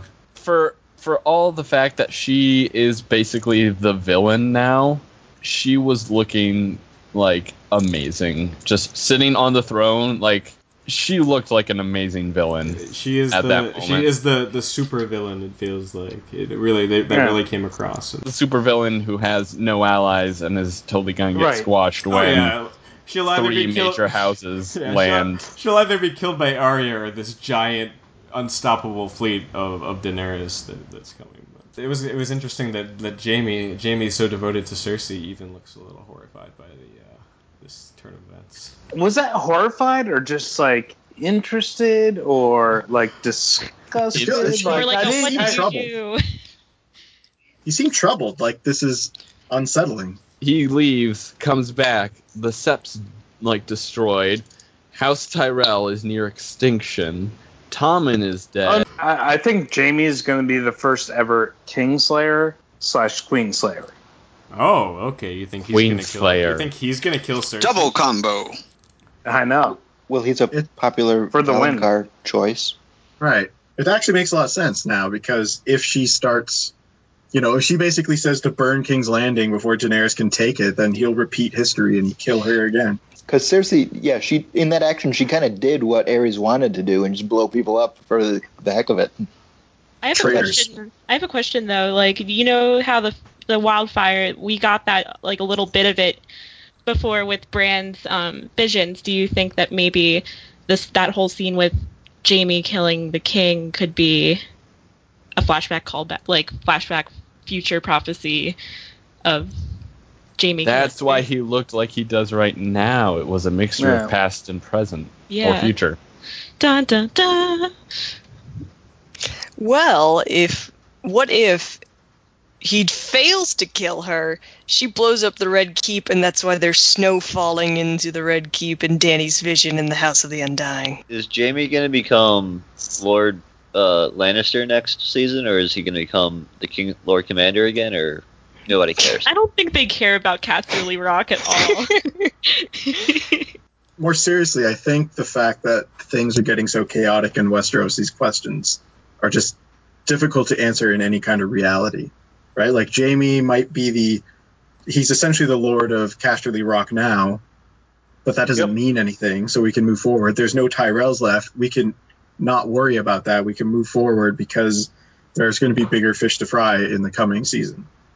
Out of sight, out of mind. Yeah, like they're going to be like there's going to be an invasion of a, essentially a foreign queen and monsters made of ice coming over the wall. Let's not worry about titles. Whoa. How are they getting over the wall? Or the wall goes down. gear, magic. Grappling hooks, you know, whatever. Yeah. Oh. Freezing the Oh, Cersei walking around planted uh, wildfire underneath the wall. well, I, I mean, th- there's plenty of reasons why they why could they could blow the wall up. You know, they could they could blow the non-existent Horn of Joramun, and they could use Bran's ice mark. Uh, anything else? You know. No, yeah, no. final. no, we're trying to stretch in there. Is Cersei going to be the only one opposing Danny now? Is everybody else Team Danny Yeah, and help? It, it feels like. I mean, I no one else- could see I- like Jon and San- Sansa being like, "Oh yeah," because like, what fighting force do they have? Well, I, I don't know. I, I feel like the North's kind of like their own thing. Like that. This is Yeah. why I wanted to be the War of Three Queens instead of two queens and one king. But like the North, they hate the Lannisters. They hate the Targaryens because of what they think they did to Lyanna. So and what they actually did to Brandon and Rickard. So it, I feel like there's not Right. going to be. Like at, Would- at one point, it might be the Lannisters in the North against Danny for some reason. Which is why Danny dumped Daario so that she he, she can marry Jon. It's very transparent and just boo. Boo. Hmm. I think they're going to be more uh, happy with her dragons killing the White Walkers than they are with her past about what who did what to what family. hmm True, I don't really see them holding a grudge for like, "Oh, your dad burned someone alive." But yeah, but like, how how fast are we going to get the the others coming over? Like, I feel like we have like what t- the one and a half seasons left ish. Yeah, I just I, it, I it's so weird for me to think about what's going to happen next, right? Because if it's as simple as they they deal with Cersei and then go fight go fight the others, that that's not interesting, right? That, that's I guess Euron is hanging around somewhere waiting to do something. maybe. Uh, murder people. I can see Yeah. Euron throwing in with Cersei. hmm Really? He's gonna yeah be like. I how- thought how- he wanted the Dragon Queen. Yeah, but when he realizes that door is closed, he looks elsewhere. Yeah. So, speaking of the parallel of the Aegon's conquest, would it be kind of funny if Danny just rolls in and burns all the ships before Euron can do anything? That'd be pretty good. We've we've talked about it, but yeah, let's let's let's talk a little bit more about about the uh, the Danny sequence before we wrap it all up here. So, in the Bay of Dragons, Daenerys meets with Daario and informs him that he will be staying in Meereen to keep the city in order. Daario, despite his reluctance to leave the Dragon Queen, accepts the order. Danny goes to Tyrion and confesses her complete lack of feeling for Daario despite his devotion to her, and Tyrion says he wasn't the first man to love her and won't be the last. Danny names Tyrion her Hand of the Queen, Tyrion getting emotional at the return of his old post. Sometime later, having been joined by Varys and the Tyrell and Dornish forces, Daener- Danny's navy sets out for Westeros as Drogon, Viserion, and Rhaegal fly above her massive invasion fleet. Do the Dothraki just stand guard the entire time? The Unsullied. Yeah, suck me. later, Jeff. What do the dragons do? Where do they sleep? I, I I would assume that the fleet hugs the coast so that they can just stay on land when they need to. Well, it's a little known fact that uh, dragons are like sharks, so they have to keep on move uh, moving and able to stay Otherwise, they, yeah, that's why they don't sleep. They just yeah. Right, right. They have to. They have to be in Except constant motion. You know, I, I didn't season. know that about dragons, Matt. Thank you for pointing Oh, that out. yeah. You're welcome. Bringing knowledge. It is Dragon Yeah. Week, right? So Dragon. Yeah. Dragon. Did anybody think that when Danny was first talking to Tyrion, it was going to be Tyrion gives the whole like, man, it really sucks when you have to let somebody go, and then Danny just looks at him and be like, yeah, you can't come too. That I thought she was gonna be like, I have a gift for you. Oh, here's a brand new dragon. That would have been even more know. overkill than what they did. yeah, Right? I thought it was touching. Like I thought, like Tyrion's reaction, it, it got me a little bit. Tyrion is like a highly confident person who is constantly dismissed because of his disability and his, you know, kind of position in society. But he's highly competent, yet no one has recognized him for his competence except for Varys. So for someone to turn around and say you are a competent advisor and I want you to lead my government, like that's like he's been looking for acceptance his entire life, and this is someone providing it to him in very clear fashion. Father gave him the same confidence. but only as a token. You know, he just he knew that he had no one else to do it, and it was temporary. And he, I don't think. He I'm ever really- busy. Right. Go And do my it- job. And his father didn't make him hand; he made him acting hand and took it away from him, and then dismissed him and put him off to the side. Mm. It's very debatable Yeah. how competent and effective he's been this season. He's just been kind of making mistakes and drinking and joking and not doing anything. Exactly. Right. In the abstract sense, Stephen, your point makes sense, and I, I can understand what that that would be a cool build up. But again, this is the problem: is they don't justify that. They don't build up any action on Tyrion's part that would make sense for Danny to trust him and for him to have any faith in her. Really. The character's supposed to be the smart, competent guy who doesn't get anything. We don't see him being smart and competent. Like that's that's the problem, right? like under as a character, we understand who he is. As like an actor performing a role in Meereen, not like not Peter Dinklage, but Tyrion as an active force. Like we don't see what he's supposed to be. If you understand what I'm saying, the distinction Yeah. there. It, it's on Yeah. us. Mm-hmm. To, it's on us to to see who he's supposed to be, not who they show him as.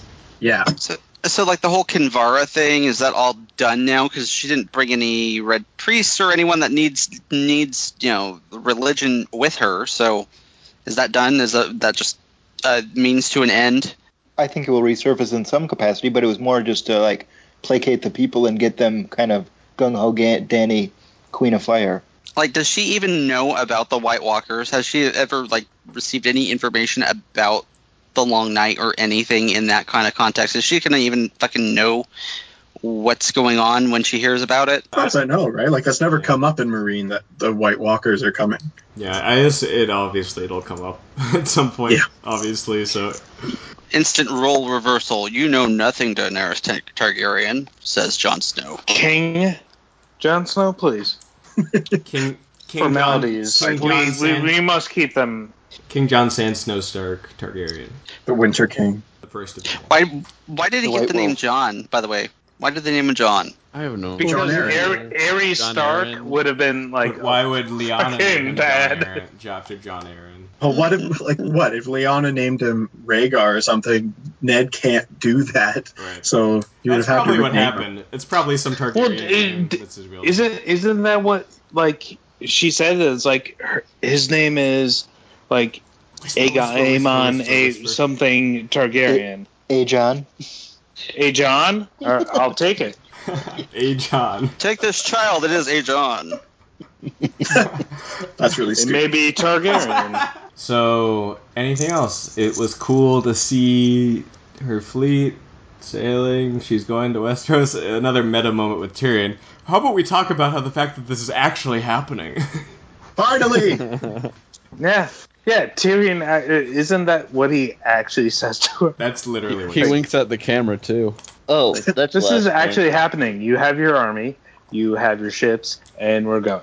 How about how the fact that like the Tyrell and Dor- Dornish alliance is based upon hating the Lannisters, but Danny has a Lannister as the hand of the king of the queen. Yeah, well, eh. she she's probably like, uh, yeah, this It's one- not this a one's hate a of good the one. Lannisters, it's a hate of Cersei Lannister. And Tyrion hates Cersei Lannister. Tyrion didn't blow up the Sept. Anything else? Anything else on, on Game of Thrones season six that anyone would like to say before we wrap it up for another season of Game of Thrones here at Dragon Cat? After hours of complaining, that was a great episode and a really good season. Yeah, I mean, it's yeah. In spite of all the all the, the shit that we throw at it, I I like watching Game of Thrones. We do it because we it care. was a really good episode and a really good season, and I'm slightly, I'm actually really sad it's over because I don't get to do this for a while. I'm definitely less stressed out watching the show versus the last Yeah. few seasons. Where I was just, I don't think I was as I was enjoying it. But at this point, all bets are off. It's much easier just to to sink in and let it wash over you. Is anyone quitting the show? No, No. All right, No. Cross that we're all Rubicon. still. All right, just people got that yeah. are quitting already quit. right. All right. In for a penny, in for a pound now. That's true. With with that said, when do we get the Winds of Winter? we just got real? it, Matt. We just got it in last book form, Yeah. friends. Dan and I- Dave just wanted to say that they, they wrote it first. Well, Yeah, they like, Hey guys, we gave hey it to you hey first. Guys, hey guys, hey say guys. say The Casey. winds of winter are going to be great this year. Oh, Jesus Boom. Christ. Casey, don't Boom. remind us. I think the show will be over before we get the book. I think that's probably true. I don't think that's true. For, at the very I least, it feels like the show is two more seasons, right? So that's two years. Is it going to take them two more years? Like optimistically, I say fall 2018 is when we'll get the book. Uh, hope, hope is Okay, the- so so the series they're saying they're cutting down their season numbers. Why? Why wouldn't they just do one? Uh, like, I mean, they blew through I this guess season. Because yeah. they shit, and they, They want feel to like they need more than 10, but less than 20, which makes sense. They definitely do not need 20. Yeah, but they're like talking like seven and six. It's like okay, Breaking you- Bad You, and, you guys um, can't just do a thirteen season final. We're just gonna season? a lot of uh, prominent shows have done this for their final seasons. Uh, Mad Men, Mad Men, which Breaking fucking Bad, sucked. Lost does it. Yeah, they're Lost, like a lot. Like, oh my god. Yeah. Okay, so we just brought up three of the most awful things ever. right. Splitting up a final season. Breaking Bad, I don't think that one. No, Lost that is one was good. Lost is a gem. Well, oh no. And That's as how, Adam uh, just pointed out in the chat, it allows them to drag it out, make more money D&D off the show. That's how D and D are gonna end the season. money. Son- Jon's gonna wake up. Be, he'll be in Winterfell. It'll be like the day before Robert Baratheon arrives. He'll be like, "Oh, it was all a dream." You know what? I, I will mind. fucking murder people. I don't I will it. murder people if that is if that's what happens. Uh, if they pull a, like Jr. from Dallas. uh, That in no way could possibly happen. Just, just, just in case D and D actually get murdered, we're gonna say Varley ble- believes that in his mind, so that way this cannot be used as evidence against him in a court of law. That would be fun if our podcast got to be a piece of evidence. they have to listen we could the be. entire We could podcast. be. They can do a true crime podcast about our podcast. That'd be. man. I can't do wait. a lot of crime. Next, now on the dollop, a, a, a American history podcast about a bunch of fucks that the are fanatic expert about books. witness was actually a podcast episode where Varley actually said he would murder people. There's A an Bostonian went mad and killed two creators of the, the, the, the show. All right, well, that's that's Dragoncast, everybody. This is it. So thank you all very much for joining me for all this. For all of you who have been on a bunch, thank you very much. Especially shout outs to Adam, Matt, and Katie for the being the only people who went on all ten Dragoncasts. So kudos mm. kudos to you guys for for doing that. So yeah, thank Well, job. congrats to Adam because. Yeah, you pulled it out. Yeah, yeah, I, that's that's commitment. Indeed. And thanks, Zach, for hosting all these I, Well, eight of them. and Thanks, keeping up with everything. Well, and editing. yeah, for really. editing most. Thanks, Zach. I'm happy to. Yeah. You guys, you guys make it so easy to edit. It's no So easy. whatsoever. I'm sure this one will be the easiest. Oh lies. Yeah, three hours is no problem, right? Right. and And thank, that's a show. Yeah, and thanks everyone for, for joining us, every listener for joining us on, on the Dragoncast journey. I'm sure that it's been an interesting ride for you too. If you if you would like if you if you would like to yell at us or otherwise comment on the on the show, you can do so at the VOK Podcast WordPress, on the Podcast of Ice and Fire forums, on YouTube, on Twitter, on Facebook, on Tinder, on Grindr, on Blitzen, on on all of them. On every Grindr soon, on, on on all gays or the gays night Yeah, out look podcast forward to that. too. Since since Dragoncast is over, would anyone like to shout out any upcoming podcasts that will be happening? Witcher. well, Gays Night Out. There you go. Yeah, gays gays night out. That's gonna be fun. We're gonna have uh, we're we're going to be setting up a, a fake Grindr account and having messages live, written live on you can the look air. forward to that It's- content. coming up. So Yes. mean. Oh, there's It's- gonna be so many dicks on that one. Uh, yeah, it's gonna be Uh, pretty pretty awesome. Would anyone, any other podcasts, people? So you I have a few in the works, but I don't want to get specific until they are scheduled and getting ready. fair enough. Someday Twin Peaks will come back. All right, cool. And Oh, you, and sometime- Battlestar is coming back as well. Battlestar's coming back Sometime Harry Potter will come out, and then we'll do the next Harry Potter after that. eventually. Yeah. Yeah. forward to that. And uh, actually, last weekend we did Godfather One uh, full movie commentary, and I guess the next day they did Godfather Two. Got I wasn't Godfather part of to that, look but- forward to as well. And you said Witcher, Paul. Is that happening still? Katie. uh, well, Fine. Katie's doing the video game, and I'm gonna be doing the books. oh, cool. Okay. So I need to read that. I'm probably gonna do. I'm probably gonna have. I'm just probably gonna wait till Katie does the Witcher video games, and then I'm sad because I, I'm not going to be able to be on that because I have not played the full game, and I've been on every video game VOK before now. So We can wait. no, it's I alright. haven't- It's fine. how long? I read the first book, though, it's Katie? How long can we wait? I don't know. I haven't played the DLC and I can't afford them, so I I don't know. May- It'll Maybe I'll have soon. time. Yeah, we'll see. I'm replaying the game right now, so I have a solid 200 hours left. So we're It's so long. It's so long. And the DLC is just as That's long. what she if you said. Play both of them. I gotta say, though, and he. but a new game plus is like 20 times faster because you, you have all your shit. So like you just slaughter through people. We'll see. It'll be soon. And, and the linear reread is coming back shortly. Yes. Yeah, it is. Um, so is uh, the psycho serial killer one. We're actually trying to figure out who we want to talk about for the next Yeah. one. You guys are running out of serial killers. It's- No, there's so That's many. why. That's why Matt has to kill D and D. No, we're trying to actually do people that like don't have current survivors and stuff like that. So So we're Matt's looking for historical stuff. If you guys want to, you know, throw in any like ideas. But yeah, that that is it for Dragoncast. So thank you guys again very much, and, and we'll be back with more VOKs surely to come. So that's it. Bye bye everybody. Bye. Bye. Don't call me Shirley.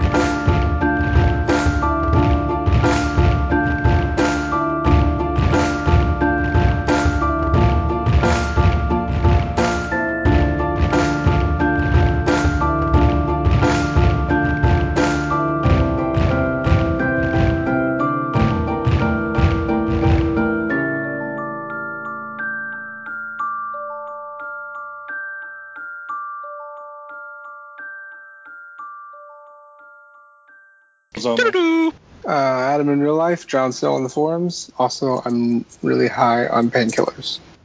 And that's different how? No. All right. This is don't Stephen know. SJV on the forums. sit down, I just Sit down. love it. You just kept going. Sorry, do it again. You like- okay. Doo-doo. Huge ball. Oh my god. I just saw it. Sorry. Biggest ball. Doo-doo. I actually I've have to, I have to step away for- for a couple of minutes, so talk amongst yourselves. Have fun. Ugh, that Zach Marcus. I know. He's the Why are fucking you worst. still awake, Adam? He stole my voice. No, Paul. I'd say that you stole his voice. Nah. But not his face. well, that was nice. I'm actually wearing his face right now. You just can't tell. Oh, Jesus. Is that why you can't feel it? Adam. what was that? Was that Twilight Zone? I think he was supposed to be Twilight Zone. Yeah, Yeah. my, my my voice is off right now. Okay, they took out my tonsils and my adenoids, and I'm like a whole octave off. I think. You just ah. sound so inebriated. You just. Another octave and key, I think. There's yeah. another. I keep on mistaking Adam for Katie, actually. Oh Jesus. Okay, you know Jesus what? Christ. I don't know I'm who not that's more insulting whether I'm insulted So, Katie's insulted. Casey Casey is on record as saying Katie sounds like a doped up Adam. No, the other way fucking around. Yeah, I'm like I'm I'm at a higher pitch right now. All so. right, I'm back. Are we all? Yeah, you can play Varys next time we do a full castle. Oh. Oh, Zach, you missed so much. I like how Katie just responds in the chat. The VOK boys. Oh, what'd you say? Jesus Christ. Sorry, I got a Charlie horse. Are you okay, Greg? I'm fine. All Just right. shoots my leg out. All right. I'm fine. I should have muted. All right, continue. What just happened? Did you fall off your chair? Yes. No, I get these spasms, and then I shoots my leg out and I have to run around. It's never mind. Carry on. He gets excited. The- the- we might want to get this looked at, man. If you have spasms and then you need to run around, How do you drive? I have to walk it off. I just have to. Have to I'm fine. Shut up, he's oh, Are you fine. He walks it off while he Nothing I can drives. see here. Jesus. Were, were you tortured by the Gurkish? Never mind. Um, Doo-doo. You can be the king. Like he ain't got no legs. Oh. Lieutenant Brand. Lieutenant Brand ain't got no legs. Now that was a good joke. Now, that, that's from stay. Forrest Gump. It's a movie from the 90s, Casey. I've seen that movie multiple times. Stop it. Run, Casey, run. I don't think so. Jesus. Jenny actually, yeah, Jenny, Jenny and Tom and kind of play the same role. They kind of stand on the ledge together. Yeah, another parallel. Like a bird, No. he flew far, far away. T- uh, Tom, uh, Tama did more of the uh, girl in the opening scene of the first Lethal Weapon movie. Casey, Lethal Weapon was a movie series that started about mid '80s, starring Mel Gibson. All right, I and, th- I'm uh, gonna officially Dan say that I think Matt just killed that joke right now. Zombie. so, um, do we have anything else to say about this thing? Please uh, continue in that accent for the rest of the. Do you think we'll get made- any any uh, scenes of Meera just straight up dragging Bran through the snow, like by his foot? I just want, yeah, I just How want else? Oh, that's what we're getting, right? Right. by the scruff of his neck and just. But whatever. Meera's gonna like get a young sapling and bend it backwards. Meera's and training attach Bran for- to it Oh, and Jesus, shoot man. Bran up into the air. Meera's training for the uh, the strong woman competition, so she needs to get all the training she can get. Then she has to climb the wall with him on her back. yeah. I hope she's just gonna knock on the door until they open it. That's pretty much the plan, right? Dolores, The black door. open up. Dolores. Mulva. Seinfeld. Casey, Seinfeld. the joke is still funny. Wait, wait, wait, wait, wait. Did we get tits this episode? Yes, No, we didn't. they belong to a woman who Oh, is no. shortchanged. Oh yes, Oh, okay. We met the quota, guys. For a second, I'm like, we didn't see Spicel's boobs in this episode. no. Zombie. Guys. Jesus Christ.